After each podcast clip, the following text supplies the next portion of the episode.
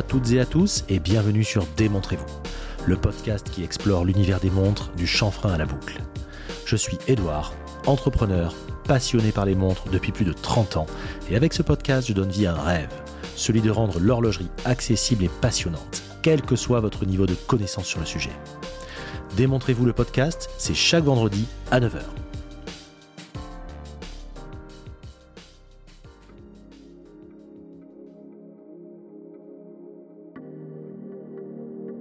Je suis très heureux de vous accueillir pour ce nouvel épisode. La semaine dernière, l'épisode sur la maison quartier vous a semble-t-il beaucoup plu. Vous m'aviez demandé cette histoire en masse et j'étais très heureux de pouvoir vous faire ce plaisir à travers cette saga si riche et étonnante. Comme chaque semaine, je remercie tous ceux qui ont pris le temps de m'envoyer un message et ou une note 5 étoiles. Merci à Pseudo63 et Arnaud 75 pour leur message sur Apple Podcast. C'était très cool. Comme je le dis à chaque fois, n'hésitez pas à me poser vos questions en DM. J'y répondrai avec grand plaisir. Il peut arriver que je mette un peu de temps à répondre, mais ne vous formalisez pas, je réponds à chaque fois. Également, et vous le savez désormais, j'accompagne ceux qui désirent se lancer dans l'achat de pièces, parfois à risque, à travers un suivi personnalisé de la quête à l'achat final. Alors n'hésitez pas à me contacter si vous voulez en savoir plus. Cette semaine, nous nous intéressons à une histoire absolument incroyable tellement riche qu'il faut deux volets pour tout relater. En tout cas, pour les relater façon DMV. Il s'agit de la marque Seiko, marque tellement à part, tellement riche, à la réputation d'excellence. Les modèles Grand Seiko en sont une parfaite illustration. Une histoire pavée d'innovation dont certaines ont tout simplement bouleversé le cours de l'histoire. Alors, accrochez vos ceintures, on part pour un beau voyage au pays du soleil levant. Vous êtes prêts? Alors on y va. Je vous souhaite une très bonne écoute.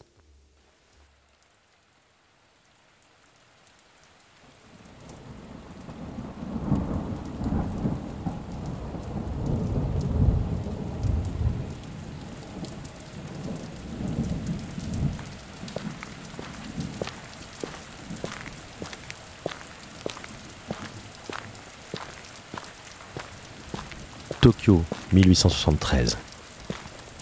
Nous entrons dans une boutique d'horlogerie dans laquelle un homme d'âge mûr dispose ses horloges au mur.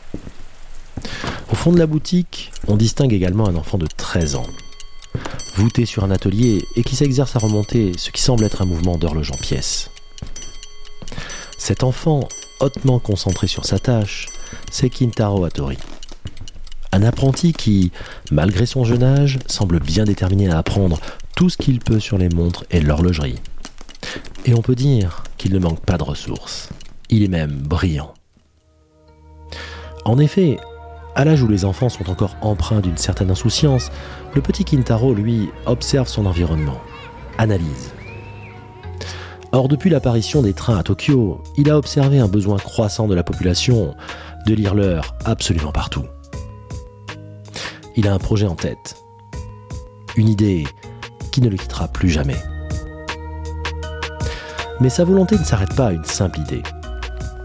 Après avoir emmagasiné suffisamment de connaissances et à à peine 21 ans, Kintaro Hattori ouvre en 1881 une boutique de réparation dans le centre de Tokyo.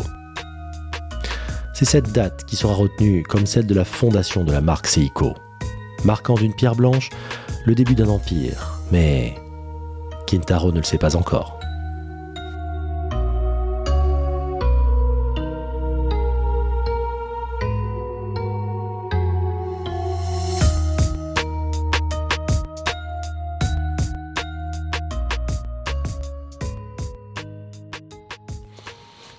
Dans cette boutique de réparation, il y vend et répare des horloges importées, perfectionnant ainsi connaissance du secteur et son expertise en matière de réparation. Jour après jour, il travaille à instaurer une relation de confiance avec ses fournisseurs, ce qui lui permet d'obtenir les bonnes grâces de ces derniers et ainsi avoir les meilleurs tarifs, des commandes plus rapidement que ses concurrents et même des exclusivités. Comme une réponse à son travail acharné, sa boutique rencontre un succès grandissant. Mais, comme évoqué plus haut, réparer et vendre des horloges n'est pas son objectif à moyen terme. Il a autre chose en tête. Il économise chaque sou en vue d'un projet de plus grande ampleur. l'usine.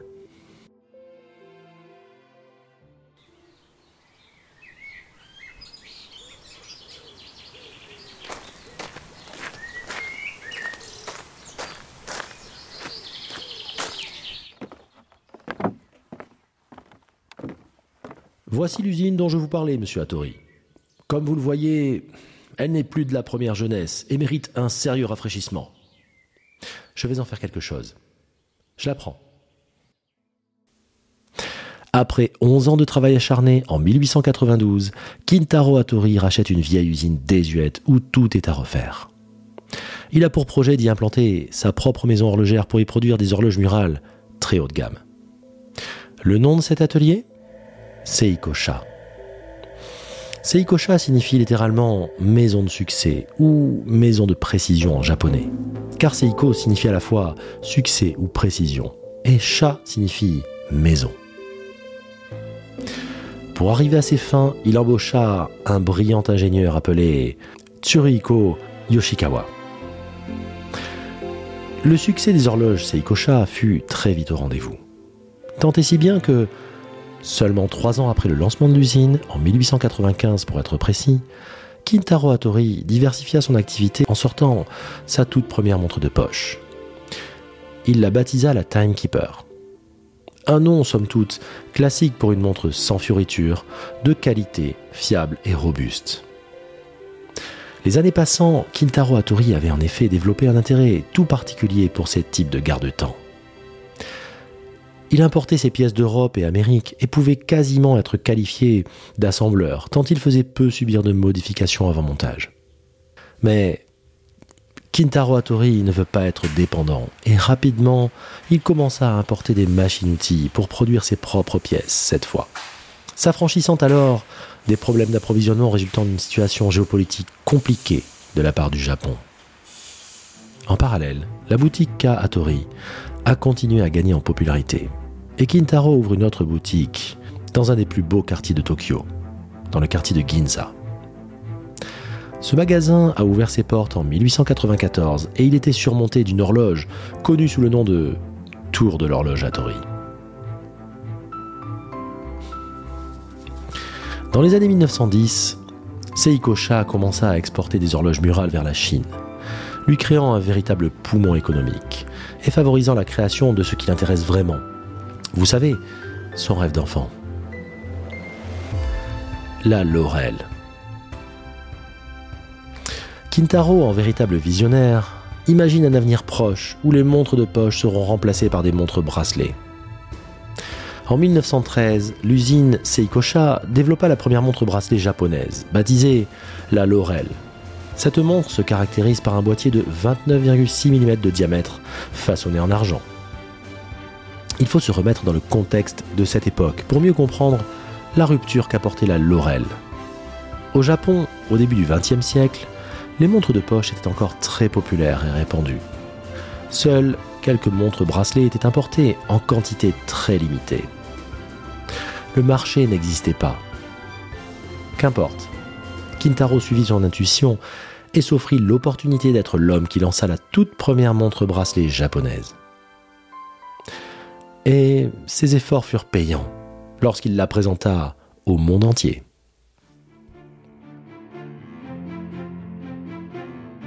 La cadence de production des débuts était limitée. En effet, à peine une cinquantaine de montres étaient fabriquées chaque jour. Mais jouissant d'une avance considérable sur ses concurrents, notamment en termes de ce que l'on appellerait aujourd'hui recherche et développement, il devenait irrattrapable.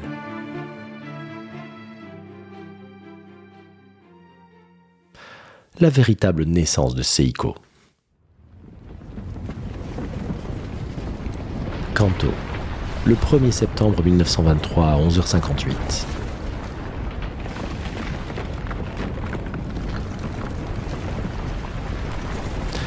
Un séisme d'une violence et d'une soudaineté extrême ravage une partie du Japon et notamment la ville de Tokyo. D'une magnitude de 8, il fera près de 150 000 victimes.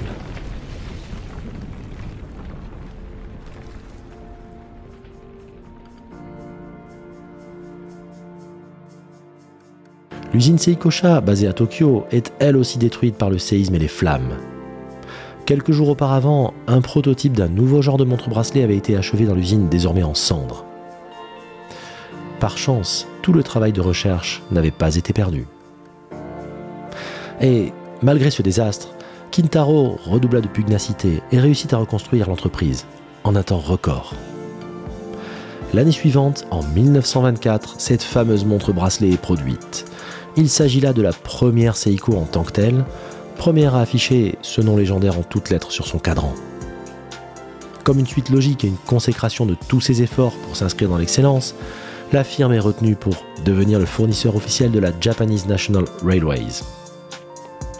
La plus belle récompense qu'on pouvait faire au petit Kintaro de 13 ans, qui avait rêvé jadis d'apporter l'heure aux voyageurs.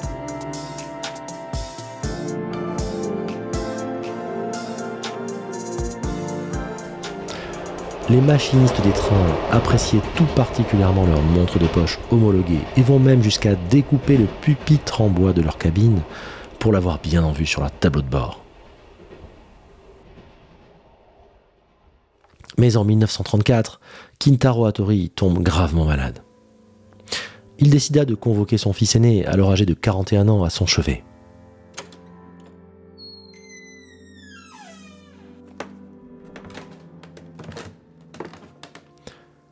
Genzo, je veux que tu prennes la présidence de Seiko. Sois-en digne.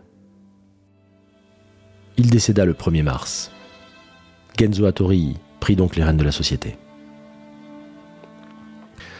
Une des grandes décisions de Genzo sera de monter un second site de fabrication à Tokyo, non loin de la fabrique historique. Cette usine sera nommée Teni Seikosha, ce qui signifie la seconde Seikosha. La décision est prise de séparer les productions. La fabrique historique produira réveils et autres horloges, alors que Denis Seikosha se concentrera exclusivement sur les montres bracelets.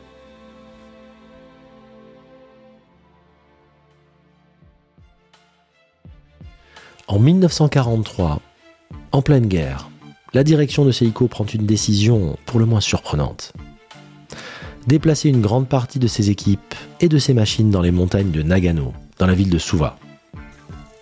Cette troisième usine prendra le nom de Suva Seikosha. Cette stratégie sauvera Seiko. En effet, entre 1944 et 1945, la ville de Tokyo est rayée de la carte suite au bombardement. Les deux premières usines sont donc détruites, mais grâce à ce troisième site, Seiko parvint à reconstruire et à relancer Den Seikosha dès 1948, grâce à la décision du transfert de ressources à Suva. Fait marquant de cette époque, les deux sites de production en activité, Deni et Suva Seikosha, sont mis en compétition par la direction, qui les orchestre comme deux entreprises séparées et désormais concurrentes. Chacune propose ses propres pièces et espère devancer l'autre. Les rivalités s'intensifient chacune arborant fièrement son logo sur le cadran de ses productions. On retrouve donc l'éclair de Denny sur les unes et le tourbillon de Suva sur les autres. À cette époque, les deux firmes ont cependant, à l'instar des usines de production locales, des modèles très ressemblants aux productions occidentales et notamment helvétiques.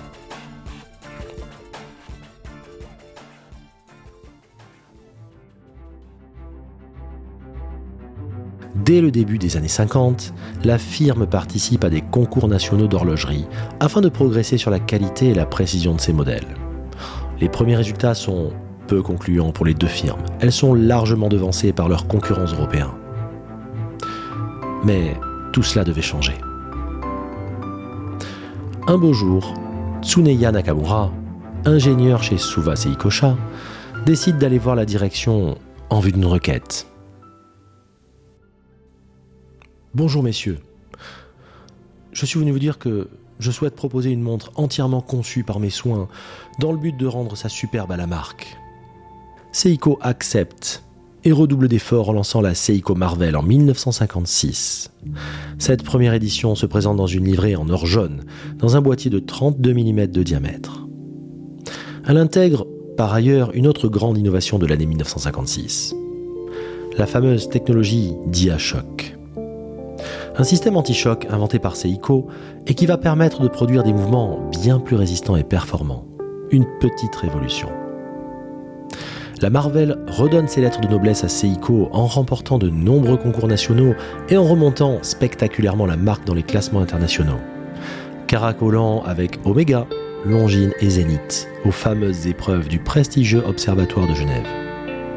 La réputation internationale des montres mécaniques Seiko progresse et se galvanise peu à peu.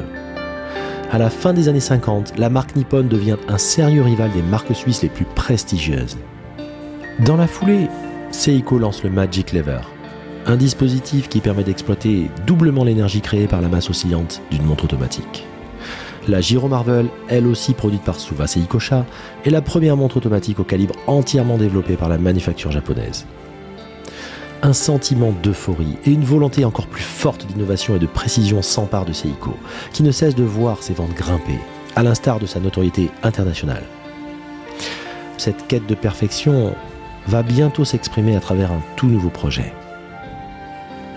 En 1960, Suva Seikosha décide de réunir les meilleurs horlogers de son équipe à Nagano afin de travailler sur une montre la plus parfaite possible, promise à devenir la meilleure montre du monde. Nom du projet? Grand Seiko.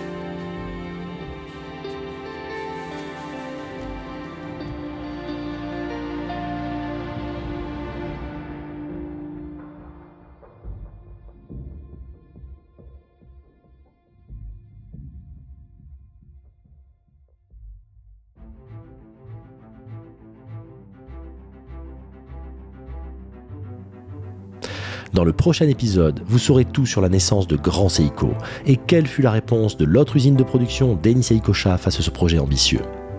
Je vous raconterai également comment les dirigeants de Seiko ont tout mis en œuvre pour déployer une nouvelle technologie qui va faire l'effet d'un raz-de-marée dans le secteur horloger mondial. Une technologie appelée Quartz.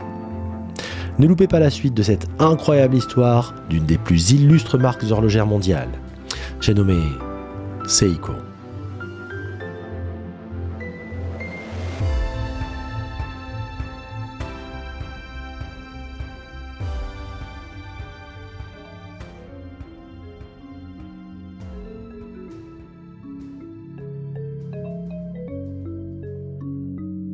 Nous arrivons à la fin de cet épisode.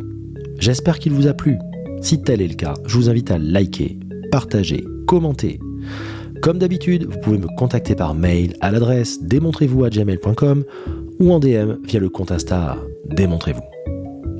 N'hésitez pas à laisser un commentaire sur Apple Podcast. Je vous citerai en début du prochain épisode. Et enfin, comme chaque semaine, voici venu le temps de notre adage. L'argent est un bon serviteur et un mauvais maître. Horace. Je vous laisse méditer là-dessus. Je vous dis à vendredi prochain 9h et surtout, portez ce que vous aimez. Ciao